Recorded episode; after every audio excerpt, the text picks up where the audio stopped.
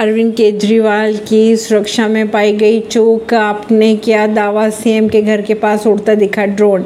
दिल्ली के मुख्यमंत्री अरविंद केजरीवाल की सुरक्षा में बड़ी चूक का मामला सामने आ रहा है। आम आदमी पार्टी ने दावा किया है कि सीएम केजरीवाल के घर के पास एक ड्रोन उड़ता दिखाई दिया। उनका घर नो फ्लाई जोन में आता है। फ़िलहाल पुलिस अब ड्रोन उड़ाने वाले शख्स की तलाश में जुट गई। कहा यह जा रहा है, अरविंद केजरीवाल की सुरक्षा में चूक का यह पहला मामला नहीं है। पिछले साल मार्च में भी उन कुछ लोगों ने हमला कर दिया था। तब तत्कालीन डिप्टी सीएम मनीष सिसोदिया ने ट्वीट कर बताया था। अगर बात करें उनकी सुरक्षा की तो जयपुर में भी आपने सुरक्षा में चूक को बनाया था मुद्दा। अरविंद केजरीवाल इस साल मार्च में आम आदमी पार्टी के कार्यक्रम में शामिल होने के लिए जयपुर गए थे।